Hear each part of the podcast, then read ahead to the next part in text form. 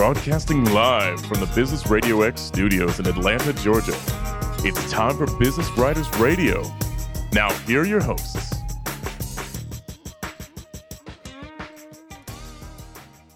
Lee Kantor here with Stone Payton, the inaugural episode of Business Writers Radio, Stone, and we've been talking about this for a long time. Yes, we have. And, uh, you know, I had uh, Jack and Patti in the studio when you were down in South Florida with your father, but you and I were together at their last conference, and we were talking to the guests about the conference and the boot camp. We learned so much, we had so much fun. And, uh, yeah, I'm excited about working with these folks, and I have really been looking forward to this segment. So, uh, first up, we got James Dallas. Uh, James, how are you? I'm doing well. Thank you all for having me today. Well, it's good to have you back in the studio. James has spent a little time in the studio with us as as well. We're looking forward to getting caught up on on your work. What have you been doing since we saw you last? Have you been out speaking? Well, it, it has been incredibly busy. Not only have we been out speaking, but we're also doing workshops. And these workshops are tailored towards organizations that are trying to do transformational change. So it's built on the concepts that are outlined in the book. You're able to use your book kind of as a um, plan for your business? Yes, and that wasn't the intent. The when I retired, I thought I was going to go off into the sunset and actually um, go back and do a lot of volunteering in the inner city, in which I was I was raised. Uh, but as you all know, I did a presentation that was titled "How to Be a Change Agent and Live to Tell the Story." to a group of CIOs, and there was an uh, uh, author in the audience. And next thing I know, I'm doing a book outline, and next thing you know, have a book contract. Next thing you know, I have a book. That's how it always goes, right, Jack? Is that that's how books get put together, right? Sometimes. Sometimes. Well, James, uh, let's recap a little of your career. You were you were a CIO for several large companies. Yes, I, I worked for 22 years at Georgia Pacific, and then I uh, retired from there and went to work at Medtronic, a medical device company based in Minneapolis, Minnesota. So retiring has been a good impetus for other careers for you. yes, in fact, I call it repurposement. but but if I could go back to the opening question about the workshops, what we love about the workshops more so than the speaking is that the workshops we're able to deal with an issue that an organization or an individual is working with. It's And- not hypothetical. Absolutely. And it's not general. Mhm. You know, normally presentations are, are pretty general. You get a feel for the organization, the message, and, and then you deliver it. But a workshop, you're rolling up your sleeves. People are coming in there, and more importantly, they're leaving there with something they can immediately apply. So you said it was kind of serendipity that this book became the platform that now your workshop business is, is based on. Yes, in fact, the um, it, it's been more than that. It's it's been what I call a calling. My whole career was based on leading change. I've led change in different industries, different functions. As the CIO, uh, the reason I got into change management, too many of my projects were failing, and it wasn't because of the technology. It was because of the people, the politics, the culture. So I stopped studying about the technology and started studying about the people. And the way I sum this, I sum it up, I was too focused on the what, as opposed to the who and the how. Change management is all about the who and the how. So, did the book come together real easy for you, or did you struggle with with some chapters? I was very fortunate. I had an editor uh, who worked with me, and I had done over the years a lot of presentations on change. So I put together the outline that was based on one of my presentations, and the editor then worked with me to make it more um, more readable. And she was able to say, "Cut this out, add this in," and she was just great to work with. And you, so your book was traditionally published? Yes, it was published uh, by Wiley Publishing, Mhm. and uh, yes, that's the definition of traditional. Yes, I did not uh, self-publish. So you had an editor was an important component then of the process for you? Yes, I wouldn't have been able to do it on my own. I, I needed to have someone who had experience to help walk walk me through it. Because if you looked at the the outline I put together Mhm. and the opening chapter, it was nothing compared to the end. Uh-huh. And I am so glad because if I would have gone to print with what I had published, it would have been a terrible failure. And then you wouldn't have had the impact that you're having right now. Uh, uh, absolutely. So I I'm one that vouches. Uh, like people come up to me now uh, after I speak or or before saying that they would like to write a book, especially people that are in their nearing the end of their careers because they've accumulated a lot of wisdom. Biggest advice I give them is to work with somebody who's been there before and Mhm. can help you help guide you through the process. So now, when you were um, in your career, were actively doing CIO stuff, were you um, thinking about the book the whole time, or was this something towards the end where you were like, you know, I'd like to leave a legacy, I'd like to capture some of this thought leadership? Uh, uh, no, I wasn't thinking about the book, but I was thinking about the legacy. And w- my Yeah. core belief is that a leader has two responsibilities. One is to make a difference. And the way you make a difference, you got to know how to lead change. Mm-hmm. And the second is to develop other leaders. So I started spending the, the majority of my uh, later years on leadership development. And the main thing that I taught them was the, was the politics of leading change, because that's not taught anywhere. It's not taught to us in college. You can go to any MBA school and they don't talk They to you don't about talk about politics. No. There's not a and then all semester on politics. Correct. okay, and then all those billions that are paid on consultants and on methodologies, they don't get into the politics of change. So that's what I talk to them about. And the thing that I'm most proud of is that uh, now there are seven people who used to work in my organization who are now CIOs of billion dollar organizations. So I am very proud of that. Mhm. He's like Saban at Alabama. He just generates more and more and more and more That's leaders. right, the CIO tree. so, Patti, I have to ask when uh, when execs come a- a- and and this is one of their passions to to leave a legacy, do they come to you guys with their thoughts this well organized, or does it usually take some a little bit of help in helping them get their their thoughts and their plans? I mean, James feels it sounds to me like he's really got his his stuff together. Or, or do you have to kind of help them think it through usually? Well, I mean, many of them do. They have their idea. This is their thing, their issue, what they're interested in, what they're passionate about. But then there are others who they want to write a book, but they just can't quite frame it. So you have to work with them to help them think through what is the focus because there's so much because they do have that history they do have that knowledge and they know so much so it's like okay let's let's work with you to frame it a little bit better but most of the time when it's an executive and they want to leave the legacy they want to write about what they know they they know their passion they know what it's about it's just helping them get it into words Yeah, and if I could just add on, that was my case. I had so much to say that it was just all over the place. Yeah. And what the editor helped me do is to focus it. Take, for example, there are more change book management books out there than there are trees. Okay. so her whole focus was on okay, what's going to make this unique? What is going to make it stand out? If you don't have someone who's been there and done that, that can help you shape that, you're going to struggle with it. Yeah. And, and as James said, I mean, just you have so much to say and you want to say every bit of it. And when you do, now we have another War and Peace, you know, big thick book. And, you know, they they don't they don't sell. Um, well they could if it's War and Peace. But they just so the idea is help them frame it, say what you mean to say, say it well, and then let's get it in print and go.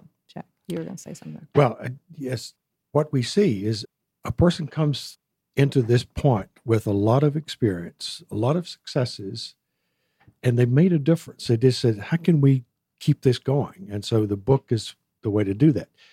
Leave a legacy is the key issue here. Stephen Covey tells us to live, love, learn, and leave a legacy. At our conference that we have planned uh, for next year, our Business Writers Conference, our closing keynote is on this. It's a guy named Scott Mautz. He's got a, a New York Times bestselling book called Make It Matter. And it's about what we do, it must matter to people. He's got some great experience as a Procter & Gamble executive. But he's purposely pushed at the end of the conference to get people to say, if you have a legacy you want to leave, what better legacy than a great book that shows what you've done, what you've accomplished, but it gives the spark for others to do the same. If you just look at uh, James's book, what the value of a book to me, and Patti's holding the book up here for us to look at since we're on TV here. so just imagine all of James' experience, all of his efforts he's made and the successes he has is now available to us for about $30 with the publisher. What a great return on investment. You, when you buy a book like that, you get all of that experience. And to me, that's the fascination with books. The work that goes into that is so gigantic, but we can, for a low price, we can get all of that to us quickly. And so I'd recommend you buy James' book. Patti and I have already been through the book. It's a great uh, reference, it's a great inspiration, too. So that's a commercial plug. Well, and, and have we even said the name of the book yet? I haven't. listeners. Lay it on 'em. Yeah. Mastering the Challenges of Leading Change by James Dallas. Mastering is a key word. Yeah. But I think the bigger legacy, I'm sorry, we're, I'm sorry, we're No, taking go over ahead. here. The bigger legacy is the book is a huge legacy, but I think it's what you've done for these other people. That's the legacy. and and and and you are spot on because when I meet people and they talk to me about how they are applying the lessons and how they are sponsoring others. See that uh, to me, a book is a way that you both sponsor and mentor. Now, let me talk about both of them real yeah, quick. define sponsoring. Okay. Uh, let me let me first define mentoring and then sponsor. All right. Okay. A mentor is someone who teaches you how to play the game, and a sponsor is somebody who gets you into the game. hmm Okay. You can know how to play the game, but if you don't have somebody that puts you in, coach, then you never get a chance to show people that you can play. What you can do. Right? So a book is both being a mentor, teaching them how to play, and then because of the doors the book has opened up uh, for me, I'm on corporate boards now, nonprofit boards now. I get to get people into the game by sponsoring them by saying, "Hey, here's somebody that if you put in the game, can get you some runs." Mhm. So this whole thing, the book, and that, that's the biggest and the most satisfying impact of the book is that people are being able to take things away from it and then apply it. and that's an important point where a lot of people focus on being a mentor or mentoring people, but they're not willing to kind of put it on the line and be a sponsor because that requires you to use some political capital in order to sponsor. Yes, because uh, here's what uh, here's what allows somebody to sponsor, and to to use another analogy, in order to get a seat in the room, somebody who's already there has to open up the door for you. okay, sponsors are already in the room, Right. and then they use their own a part of their own personal equity right. to vouch for you, so you're representing them. Right. And that's why I always leave my my sponsees with this comment: Don't mess it up, because you're messing me up, That's right. and more importantly, you're messing up the next, the next person, person. who I want to have a seat. That's right. Because they're going to be hesitant if this person lets you down. Absolutely. So- and no one has messed up. You're undefeated. So now, if you were going to um, kind of give a lesson to the next author out there, and it, knowing what you do now, how you were able to leverage the book and use it as a platform for a business now, would, would you have any advice for them? Yeah. Well, first, um, before they retire, if we're talking to Right. the segment, okay, do a lot of presentations and keep those notes. Mhm. and keep those outlines because I was able to refer a lot to them. And then just remember some of those pivotal defining moments because those are the stories that bring your message to really life that people can relate to. So I had a lot of presentations and I had a lot of stories, especially political ones, Mhm. uh, other battles that I fought and others fought on, on, on my behalf. And then uh, after that, then um, once you engage the right people to help you uh, frame it, then be thinking about what do you want your platform to be. Now I know I wanted a book once that got into my Right. my mind, but I did not know what I wanted my platform. That book is going to open up doors for you. That's going to be larger than just your business Mhm. it's, it's going to allow you to have an impact on people's lives and the community. So start thinking about your platform because your book will give you a platform. And then you tried several things and then landed on the workshops. Yes, and and I, I did a lot of speaking, and the speaking was was good because people left out fired up. Mhm. Okay, but they didn't have uh, what what what was missing, at least for me, was something they could say, you know what, you just gave me the solution to a problem that I was working with. When you're speaking, say, well, I've spoken in front of thousands, okay? Um, so you got people in there who have different problems. Hopefully, you can touch on maybe 75%, 50% with your general message. But a workshop, you're hitting 100% of the people in the workshop and that was more impactful and therefore more meaningful and got you more fired uh, up? Uh, absolutely, because uh, uh, we always start out the workshop by saying, "What do you want to get out of it?" Okay, so we do pre- prep work, and then at the end of the workshop, we we we then ask that question again: Did you get? Uh, did you? Uh, did the workshop meet your needs? And do you do you have at least one or two things you can go out and immediately apply? I'd like to add. You like that, Jack? Huh? Yes, you I like do. that. uh, I just wanted to say one of the deciding points for a publisher to go with you is your platform. And building on what James says, yes, it's workshops, yes, it's speaking, but it's also the followers you have. It's your social networking, and even consulting. Uh, consulting is taking that workshop a little further, and you probably do some of that in your work as well. So you really need that platform already in existence to really get a publisher to to want to support you because they know that you'll turn that platform into a lot of sales. and I'm sure the next book's going to come easier, huh?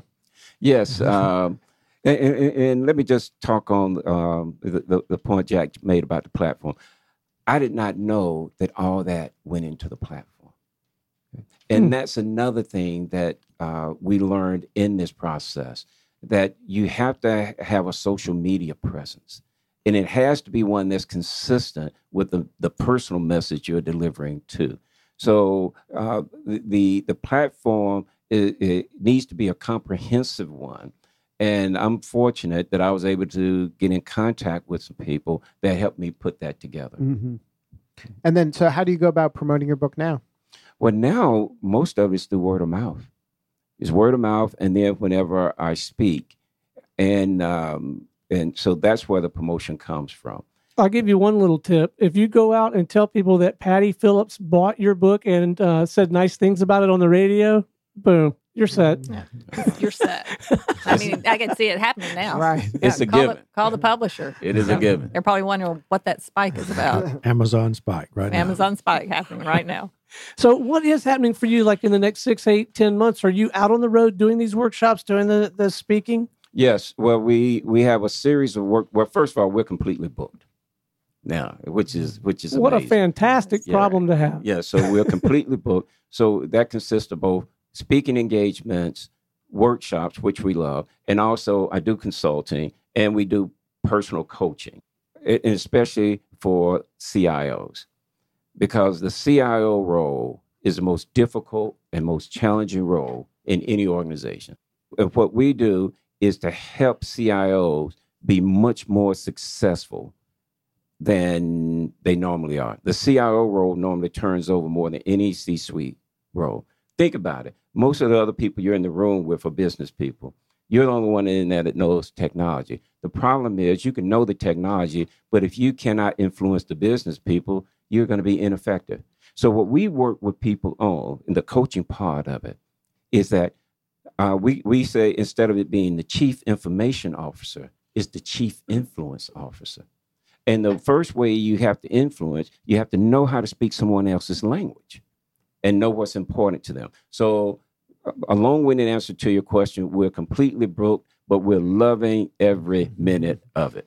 Where can people get their hands on this book at Amazon and or Yeah. learn more about uh, about your work? Yes, well, uh, all the major online publishers, Amazon, Barnes and Noble, they they have the the book. Amazon ran out of stock about two weeks ago, but they are fully stocked. That's now. Patti's fault. Okay.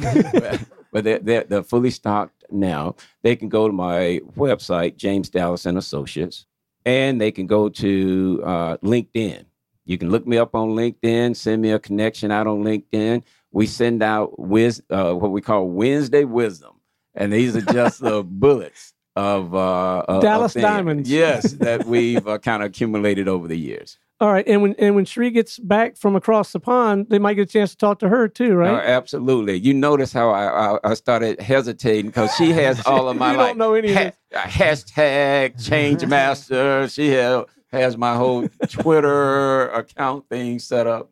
So uh, as you all can tell, uh, without Cherie, who's my valuable VP of development, marketing, everything else, I'm kind of lost. Well, without Cherie, you wouldn't be here because there's no way that we would be able to coordinate the logistics just for me and you. Uh, we're going to leave your mic open. I want you to hang with us because you do have so much to offer uh, it, around this whole conversation. But in just a moment, we're going to visit with Joyce Bone, who is also a longtime friend of the business uh, Radio X uh, crew here. But I just uh, wanted to let you know you were talking about CIOs and, and and the community of CIOs here in Atlanta is remarkably strong. And I wanted you to know because I don't think I'm turn, uh, saying anything out of school but uh, just got a, an email this morning from our from our buddy Jay Ferro, who is now you know captain a, a captain of a different ship, and uh, he's going to come back in the studio. I don't know, sometime in October, I think, get us That's caught right. up. Yes, uh, Georgia has the most vibrant CIO community I have ever seen before. And uh, we're fortunate to have a, an organization, the, uh, the Georgia CIO Association, that's led by Frank Bell, that does an outstanding job of networking CIOs and then putting on different seminars of substance that CIOs can learn from.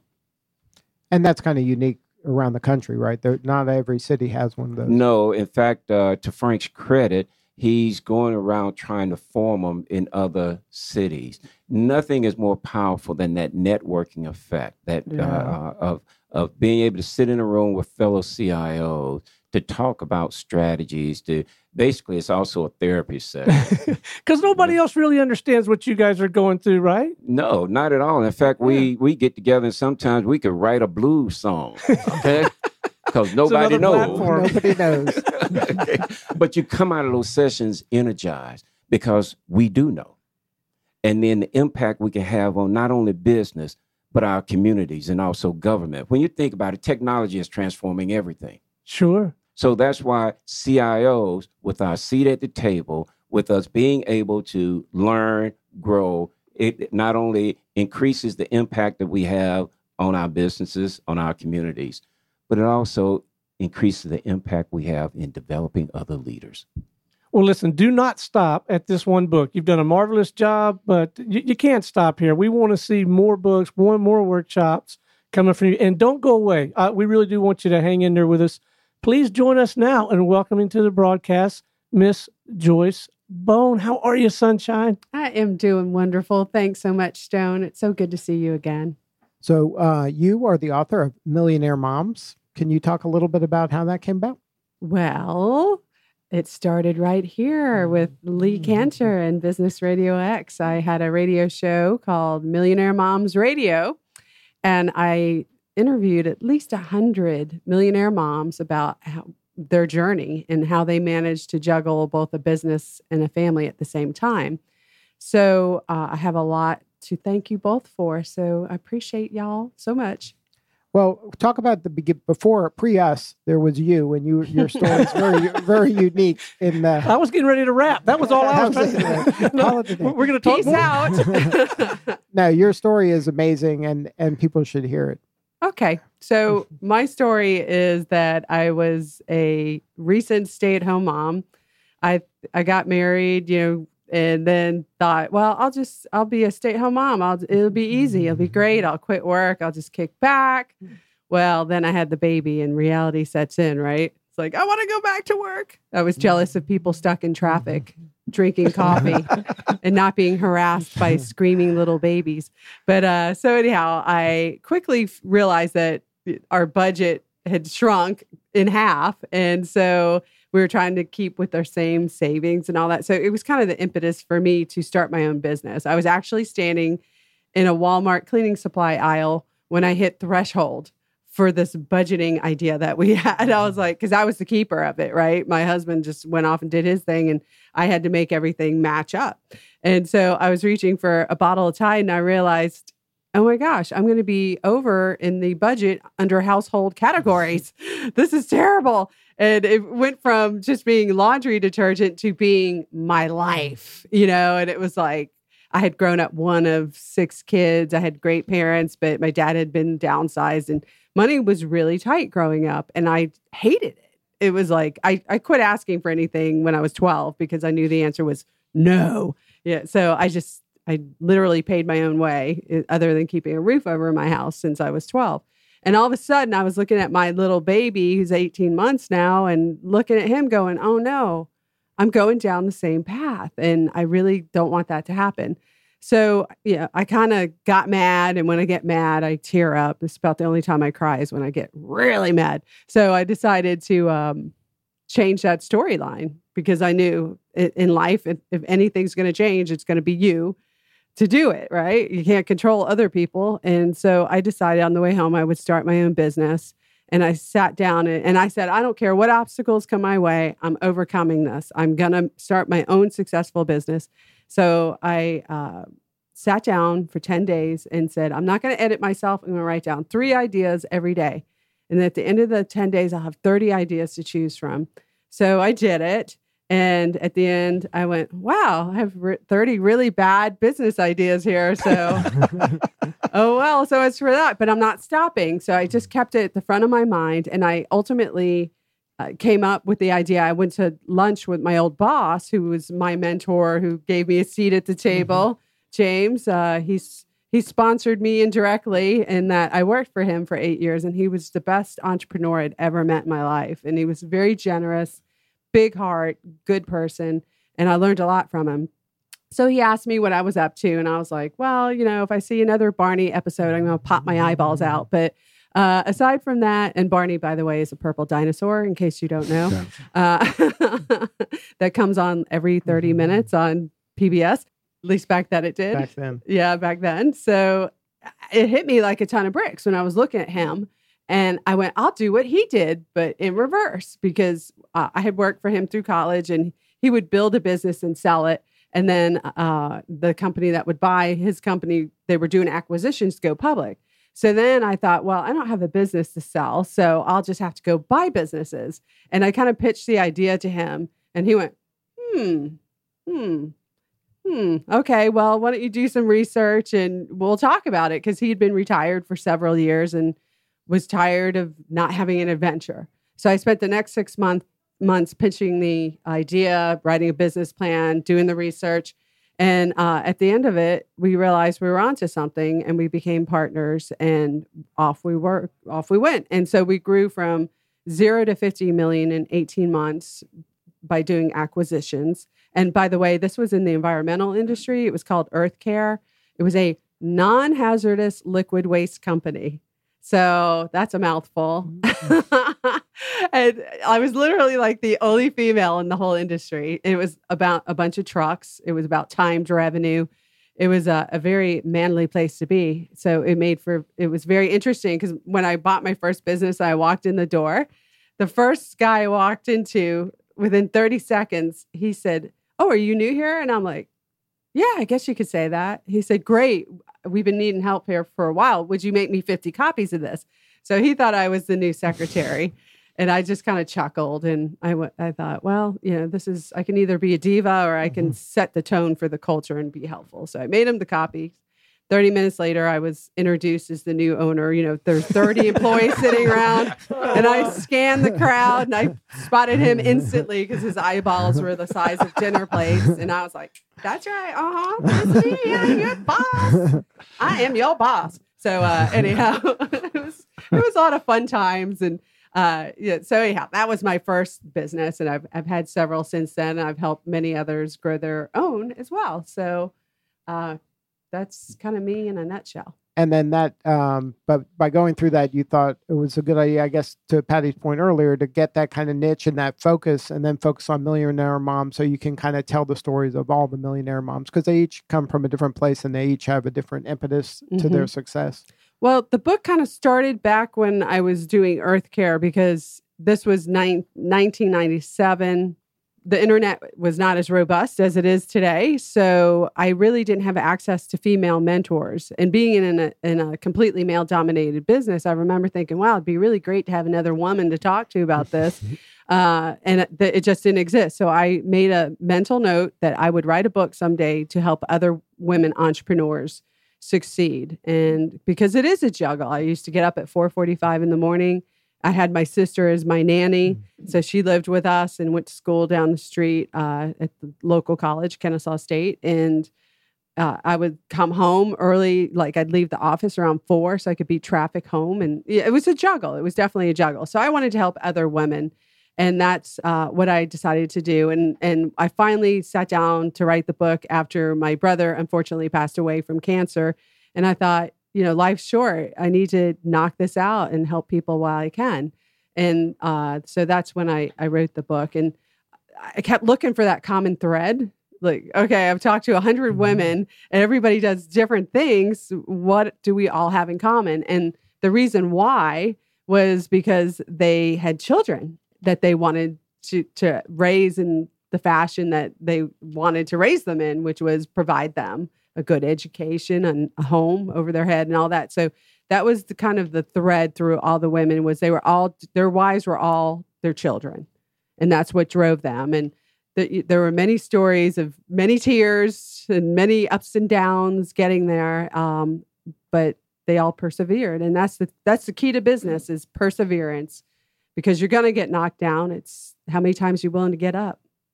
And then you were able to use the book as a platform yourself and created the Millionaire Moms Network. And Yeah. that, That's right. I did. And um, I had the Millionaire Moms Network for a number of years and then felt like I wanted to kind of broaden the niche because I, a, a few times, and if you're writing a book, it's worth considering because sometimes I'd wish I'd left out moms uh, and made it more about women because I would hear from some women, oh, I don't have children. I have a cat. Does that count? And, you know, it's like anybody really who is an entrepreneur would benefit from the book because it's all about the struggle. It's all about overcoming the obstacles. It's all just resources to help you get to the next level. And so sometimes I felt bad that I left people out by niching strictly to moms. And that's when I, I expanded, Expanded. my brand to Bone Up on Business because with the last name Bone, you got to use it, right? now, Patti, is that unusual to have a niche and then expand it beyond the niche? Because, uh, you know, you don't know what you don't know until you're actually doing the stuff, right? Right, right. No, not unusual at all. You start where you start. And I think starting with that niche, that's your brand, and then taking it beyond. Now, what would be interesting is is there another book coming? there is. It's in my heart. That's the first not place. on paper yet, but uh, I, I, uh, as I evolve my brand, I'm getting more crystallized in what it is that I want to get across. And it's hard as a as a generalist, uh, which I've always considered myself that because I've been successful in the environmental field, in the retail field, in real estate, a broad spectrum. And I, I purposely kind of chose my career path to have a variety so that I could show that my principles that I preach work no matter what the industry. Uh, so that has been kind of my MO. And as I've gone along, I've realized this is really what excites me. And a lot of it has to do with mindset um, more than anything. I mean, I've raised $66 million. I've gotten uh, products into Walmart. I've done some really big stuff. And it's like, well, how do you do that? It's all what goes on between your ears and learning how to manage and control that. And so that's my path that I'm kind of walking down more and more uh, as the years go by. And my next book will be around that.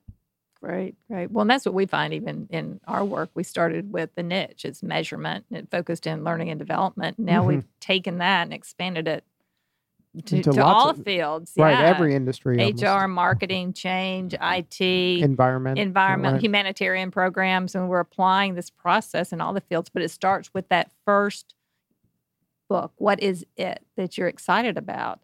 So just like James, you know, what is he excited about? Um, Joyce, here's what she's excited about, and you go grow from there. And then how do you know if it has legs? Like, how do you know if it that? gets up and walks. If it gets up, yeah, exactly. Yeah. If it if it gets up and walks is a great way to Mm-hmm. to put it. I mean, you have your workshops, you have your speak. You know because you're, the feedback that you get, the audience. Mm-hmm. It's not necessarily the book sales that tell you you have legs. It's what's happening as a result of the book. right. You know, what can you do in addition to the book to push it out there? And it just grows. It's an organic thing sometimes. And you realize, you know, there's another book in this. So, a question when you're in front of audiences, do you find you start getting these questions over and over, and that sparks that could be a book? I get feedback.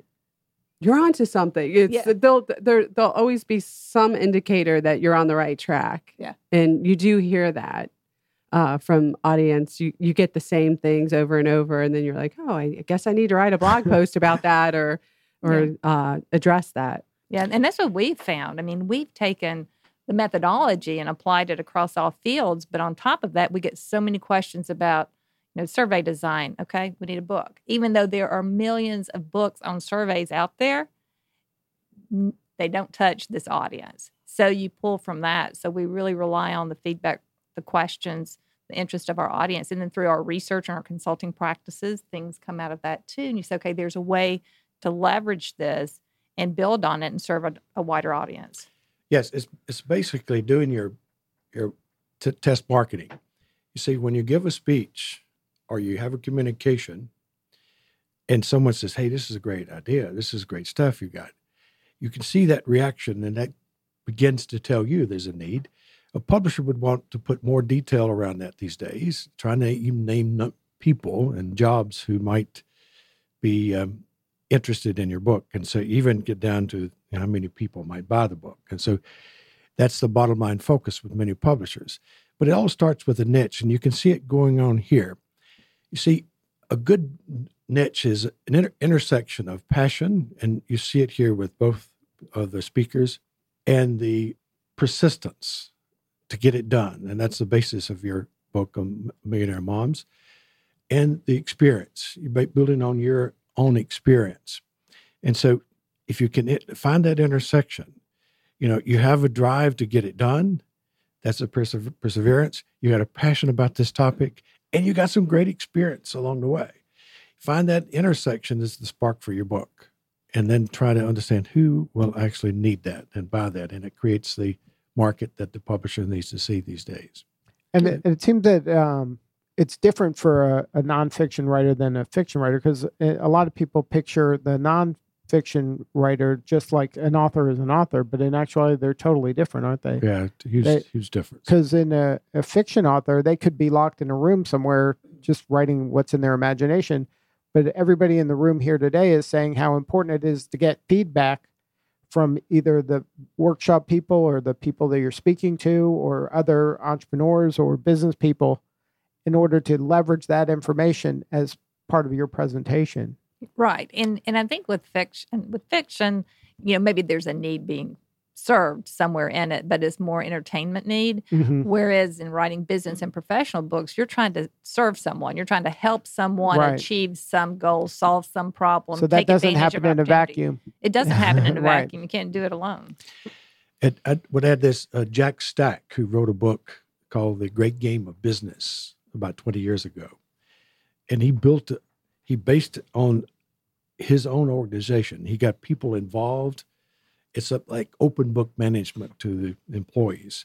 And it was very successful. The book was very successful. But in, in the 20th anniversary edition, just recently published, here's what he said When you write a business book, you're you're taking the step of offering your advice to a lot of people and more than likely someone is going to take that advice and use it. That's an awesome responsibility. So that's a little difference. Business and professional you've got to give people great advice something they need and something they really can value and use. That separates us from the fiction books. And so you really got to look at it in a different way. And this is why we started this organization, Business Writers Exchange, is, is to help others get into the business and professional writing business. And I think to Jack's point about the perseverance, you know, I know people may read our books or James or Joyce's books and say, you know, I could have written that book. My response is, you didn't. you know, is that perseverance? You know, we all have something to say. The question is, are you saying it? Are you doing it and putting it out there? And, and if I could build on that, once you start, once you make your mind up that you're going to write a book, then something is going to happen that's going to try to prevent you from writing the book. Always. Always. Okay, a- a- and in our case, made the made my mind up. I was going to write a book. Next thing I know, the next week, out of the blue, we have temporary custody of two 18 month old twin girls. Oh my! right. But See, I would have given you a pass on that, as would most people, right? We had them for 15 months. Wow. I wrote the book. I, I remember going to the editor saying, "We got this tremendous responsibility that it's just dropped in our laps, and we've got to take care of it." And I, I said, "Well, let's push it out." She said, "No, James. Now here's what you're going to have to do. You're going to have to get up like at four in the morning, okay, before they get up, and work on this, and I'll be flexible with you." And we made it happen. So uh, back to uh, it- it's what I call that resiliency, that grit. But it's going to happen. Time you make your mind up, you're going to do this. Something will come up to try to stop you from doing it. the universe will check just to see if you're really serious about this. All right. So the second one, number two, is on your heart, but not on paper yet. Do you have a plan and will you follow a similar plan or will you take a completely different approach or do you know yet on getting number two out? I will take a different approach um, because it'll be more the knowledge, my personal knowledge, rather than interviewing a hundred different people. I'll uh, I'll bring others into it who admire and respect. Uh, so it'll be a different process this time. And I agree with you, James, about there's always obstacles. It, it, there's always when I I wrote my book, I, I kept having people ask me when I was speaking, "Do you have a book?" and I didn't have a book. And then somebody offered to publish my book. And I thought, well, now maybe I should write one. well, two plus two equals four. Well, I was in MBA school. I had three kids and two businesses. So I wrote my book. And s- it took me about seven months. I got up at five in the morning and I had an accountability partner. She likes to get up early and we I Ah, text, I'm go. up. I'm up. Barely, but I'm up. you know, so it's a matter of really what you value and what you're committed to. So there's always an excuse, but it's just you just got to get it done. But my next book, I will um it'll be a different process. I think there it's like kids, they're all different. They can come from the same parents, but they're all different. They all have different personalities. So Quick question. It might be a little mercenary, but but I want to know, and I asked the, this of a lot of people. Have you found that since you've had a book, you command uh, higher speaking fees, or do you Oh, get yeah. more I mean, well, I, what I love about the book, I mean, I people are always like, "How do you how do you get that?" I'm like, "Well, I ask for one thing. uh, I've never been shy about negotiating and and getting value for my worth. So I get paid well when I speak. Uh, the book is an added benefit in that it opens my ability to work with nonprofits, people that might not be able to pay me my regular fee, because then you can offer the book either as a negotiating tool to say, well, okay, buy X amount of my books and I'll come speak to your group.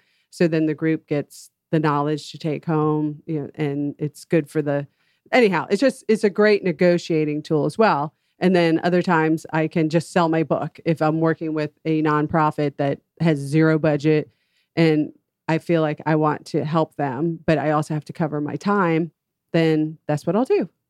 Or I'll just gift them whatever I feel like doing. It's just great to have that option. So it sounds like everybody spoke about the importance of stories and this actual research and kind of this information. I guess if people who are aspiring writers, that's something they should maybe just have a folder where they're just capturing some of this stuff as it comes along because you never know when you're going to need those anecdotes or some of those factual, you know, uh, proof of your work. Yeah, folders, journals, index cards. Right? That's something that a, a tool that you can lean on. I'm glad I got that advice. Uh, I, I actually, uh, my uh, my father-in-law gave me that advice over 15 years ago, and I just started just jotting down things and putting them in a folder, and especially what I call those defining moments. Mm-hmm. And you know what that that that means? That means something went bad. Okay? Uh, either your mistake or somebody else's mistake. But those moments are, make you very reflective.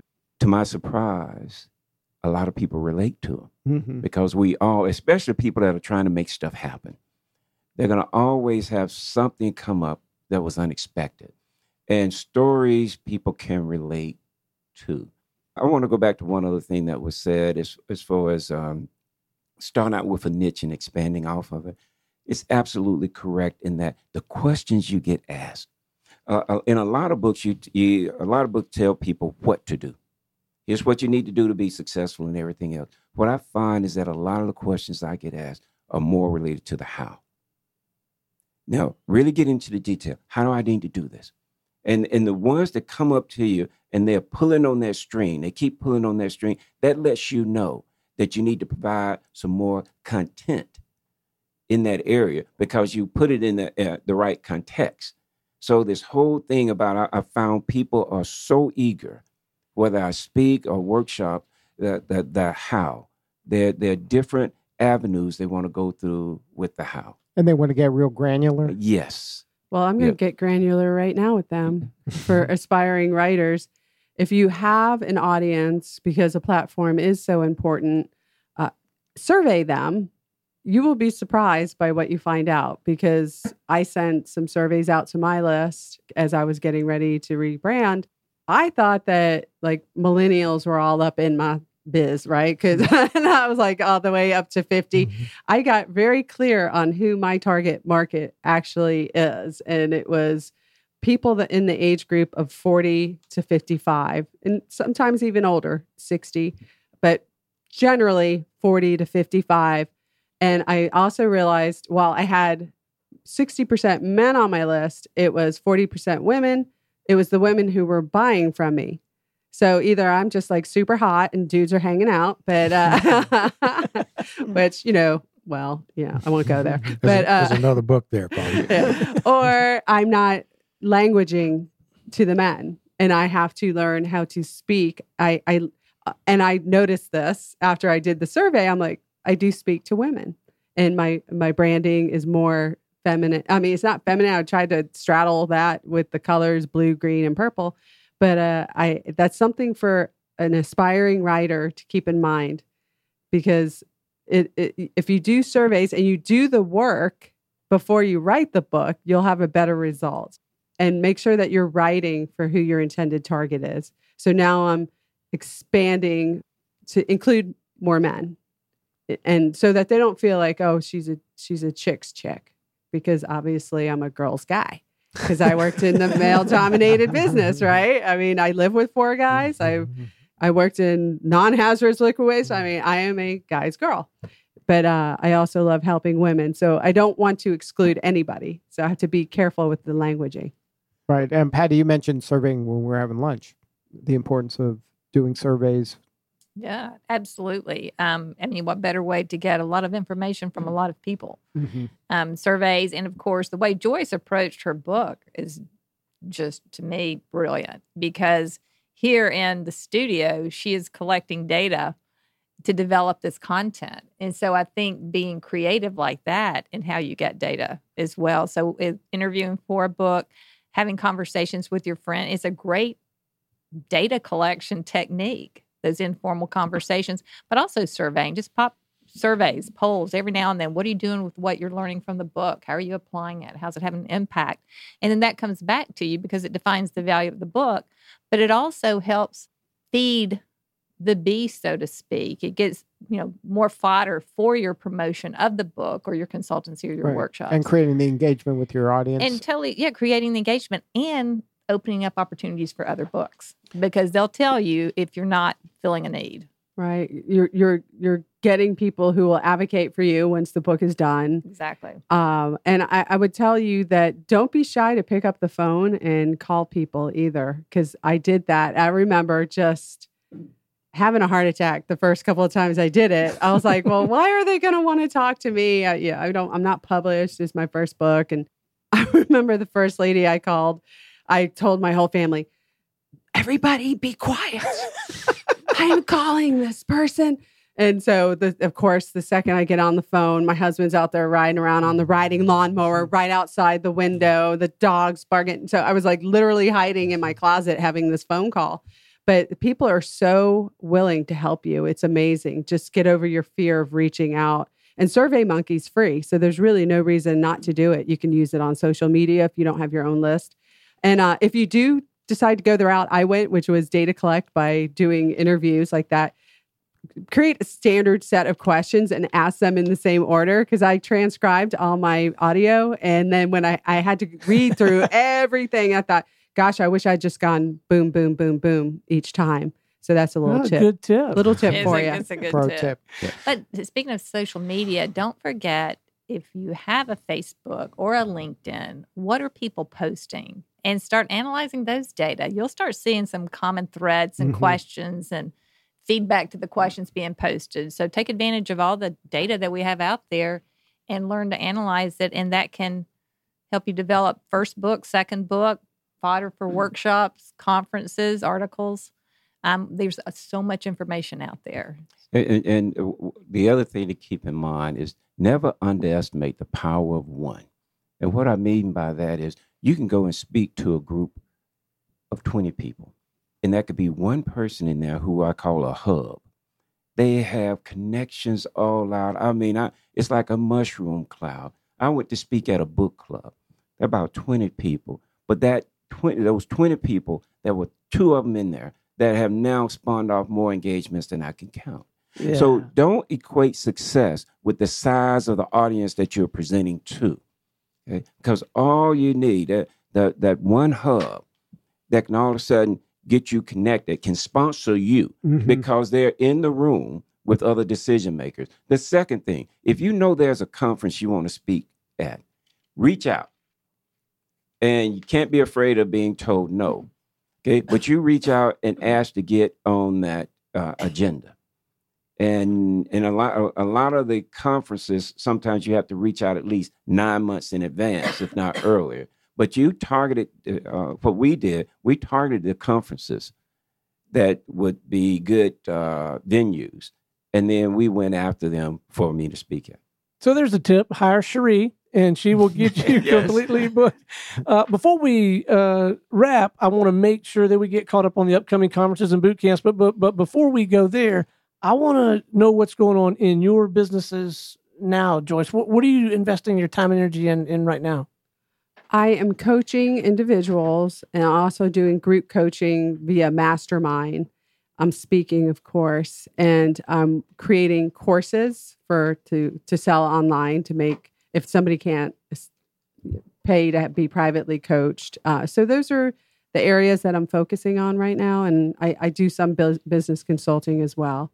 And a lot of my coaching is kind of a blend between straight coaching and consulting. I, a lot of times I'll I'll help people more than a typical coach because I can't stand it. I'll be like, do it this way. and I got to jump in there. So that's what I've been doing. And the Thanks for website? asking. It's joycebone.com. And what was it? Bone? B O N E. No, you had a phrase earlier in the conversation. Bone up on business. Oh, bone up on business. Yes. I like that. I don't The guess bone zone. Stone up on business. That's probably not as good, is it? Mm, All right, maybe in think about it. Colorado. Hey, I'm doing a survey here. You know, and maybe we'll niche it for Colorado. So, uh, Jack, Patti, get us caught up on upcoming conferences. We got a boot camp coming up sooner. I mean, pretty soon, right? We do. We have a boot camp coming up September 16th through 18th in Blairsville, Georgia, just up the road from the studio, so not too far. All right. And then another one October 20th and 22nd. So two boot camps up in Blairsville. The, your conference give- also. Give us some more dates on that. Oh, more dates on the so okay. So we also have our 2017 boot camp calendar started. January 5 through 7 in Seattle, Washington. We're excited about that. And this actually came from one of our boot camp participants. She was so Oh, yeah? excited about the boot camp. Oh, She said. You guys have to host it in Seattle. wow. Same thing in San Diego. Another boot camp participant said, We got to do it, San Diego. So we've got one coming up February 2nd through the 4th. And then April 17th through 19th, we have another boot camp, which is a pre conference workshop to our Business Writers Conference. It's going to be in Birmingham, Alabama at Ross Bridge. We were very excited about that, um, close to home. So, but we went out to Ross Bridge. It's a beautiful resort if you love resort venues, uh, we do. I know we do. And who doesn't? who doesn't? Great golf, great everything about Well, it. and- so it's going to be a and I- great event more than that. We want to go to this Birmingham thing if we're if we're uh, allowed back. That's right. You are. we want you back. You, yeah, Yeah. you were such a hit last time. What was Young I mean? The conversations that we got, and the people were just they were high as a kite. I mean, they had so much, so many great things to say about the conference and the boot camp, and everyone there, even all the presenters, were just they were so generous with their time and their expertise. And I mean, you had some pretty heavy hitters there. I'm not just talking about Lee Kantor. I'm talking about some heavy hitters. we really did. It was so much fun and so exciting. And we, from that conference, we got several best-selling authors contact us and said, "Hey, I'd like to speak at your conference. I'd, I'd like to help some people." So we we getting that going. You see, we this is a niche. If we get back to a niche, all of these years we've been writing books, thirty-three years now. We kept wanting to go to a conference and learn more tips, techniques. We had fiction conferences and poetry and uh, children's writings and uh, religious and science fiction and so forth. Nothing for the business and professional writer. We kept waiting and would go to the other conferences and pick a little bit of data, but not much. So, okay, we said we're going to have to do it. We'd do it ourselves. And we wonder why hadn't someone done this? And so the reaction of the publishers is says, My God, we need this because we're getting crap sent to us as a proposal. They need they don't know how to write good proposals and they don't really know how to develop that niche. They don't know how to make a compelling, engaging book and says, okay, we can re- remove a lot of that with some good conference speakers. And so the publicists and the agents um, are also speaking there to help people with some of the issues. Even the self publishing um, experts, you know, how do you make a self published book work these days? The focus is on around building a business around your book. That's the way to make it work. That's what we've done several times, and we we know how to make it work, and we want to see other people do it as well. So, So that's got- why we're doing it. Yeah. And we've got some great people committed. Well, you guys met Dottie DeHart last time. Right, Dottie's yeah. coming back. Yeah. She's, I she love wants to be Dottie. back. She's, a great. ball of fire. yeah, Yeah. she's great. Uh, she's coming. Carl Weber's going to do a pre-conference workshop this time, Yeah. and then do a session. So he's he's awesome. And who else do we have? Stephen Sorry, Power Stephen is, Power's is about how to develop your idea into a book, and he's a, a acquisition editor for Amacom. Um, did a very good keynote with us uh, first go around. Um, closing speakers I mentioned is Scott Mautz, who's uh, got the great best-selling book now, um, uh, Make It Matter. But we got some others. We got some others who are working on schedule changes now to, to be with us, and so it'll be a full agenda, much like the one that we had uh, for last year, which I think is still up on our website. And then if somebody wants to learn more, the website is Business Writers Exchange with hyphens in between each word, right? Business hyphen writers hyphen exchange.com. That's it. Right. Right. Well, and I think it's important to note I mean, you guys are building an entire a community, an ecosystem. It's not just about these conference dates. This is a living, breathing ecosystem, and they're being served. And you have people of the caliber of a Joyce Bone, a James Dallas, actively contributing to the knowledge base. I mean, this is this is something to get excited about. I yeah, think. we are really excited. Just so excited that you guys joined us for our launch of Business Writers Radio. We couldn't have asked for two better people to kick it off, and and now you're part of it. Aw, well, little thank did you, for know, asking. little did you know, you're now part of it. So, Well, I just want to thank you all for what you're doing because there are so many people out there who have the wisdom that others will benefit from. Having someone that they can go to to help shepherd them, guide them through the process is invaluable. And I can tell in just listening and looking at both of you, it's your passion to do. This is more than a business, it's a passion. So thank you. It was a pleasure being part of the first broadcast. Yes. My Thank pleasure. you. Thank you so much. Thank you. I appreciate it. And you nailed it on the head when you said that what a bargain. You get somebody's entire career consolidated into 200 pages or less. And Thirty dollars or Yeah. twenty dollars, whatever the price is. It's just amazing. it is, I, I agree completely. I mean, and the work that goes into these books and the the wisdom that's in there, and the content in there, and it's content that you can replicate and use yourself. So a book is the best investment you could have. We believe in that. We've got ten thousand in our library, and we think continues to grow. it does continue to grow. Thank you, Amazon. And, And the per- any other bookseller. So just saying. And the pearl for me today, I'm going to start writing down all the mistakes that Lee makes. I think it's That going is to be great. Good. Yeah. That's going to be fantastic. It's a thick book. Big book. I think it could be or a series. War and peace. There you go. Until next time, this is Stone Payton for Lee Kantor, Jack Phillips, and Patti Phillips. Our guest today, Joyce Bone and James Dallas, and everyone here at the Business Radio X family saying we'll see you next time on Business Writers Radio.